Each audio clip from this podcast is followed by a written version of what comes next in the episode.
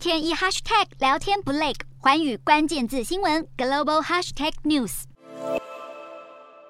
这一节的寰宇大话题要来看到，俄罗斯在入侵乌克兰之后，其实世界各地的燃料、化肥、谷物以及其他的大宗商品的价格都是出现了不断上涨的趋势。那么全球通膨的问题其实是急剧恶化的，所以今年美国五月份的消费者价格指数其实比去年同期就暴增了百分之八点六，同时也是一九八一年十二月以来最严重的通货膨胀。那美国总统拜登他虽然是宣称的，其实世界各国都会在这一波通膨当中受到波及，但是经济学人的一份指数却发现了，还是有部分的国家的通膨率是远远低于美国，而且有八个国家的通膨率更是低于了百分之四。现在点名的就是包含了台湾啊、印尼、瑞士、日本、马来西亚、沙地阿拉伯、中国还有香港。而除了瑞士之外，这些经济体其实全部都是位在亚洲。另外，东南亚国家也应该是可以顺利的躲过停滞性通膨的厄运。数据就分分析了。东协的六个最大经济体，除了泰国还有新加坡之外，其实其他四国的 GDP 成长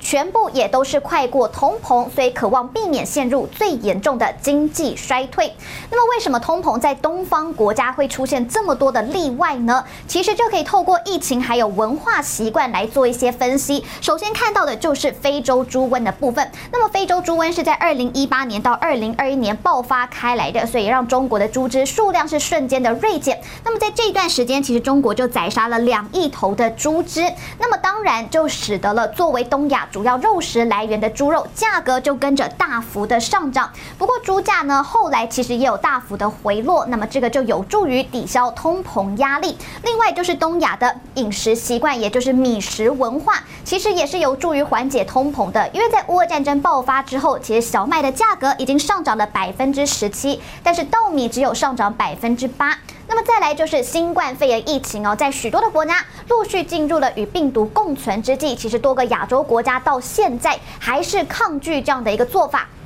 其实就包含了印尼，他们到三月二十二号的时候，他们才放弃对国际游客的隔离措施。马来西亚的旅游限制是直到五月的时候才开始恢复正常，更不用说就是坚持清零的中国，对于民众外出的限制也更多，所以自然对这些商品的供应能力以及民众的消费意愿也都会造成大大的影响。那么现在随着亚洲国家渐渐的解除这些严格的疫情管控，旅游业也是逐渐的复苏，逐渐的回春，所以这个到越南、到印尼等等的。观光景点还有饭店住客瞬间爆满，所以也使得国内的生产毛额增速是快过了通膨。那么当前的东南亚呢，其实也展现了经济重启的反弹潮，就包含的是他们的出口稳步成长。那包含了棕榈油啊、橡胶还有煤炭等等的食品燃料以及大宗商品的价格上涨，再加上呢，就是很多制造商现在开始寻求供应链的多元化，所以他们是把生产移出了中国。这个也是让东南亚国家受惠。而这股动能可能会持续到今年的下半年。Hello，大家好，我是寰宇新闻记者孙艺玲。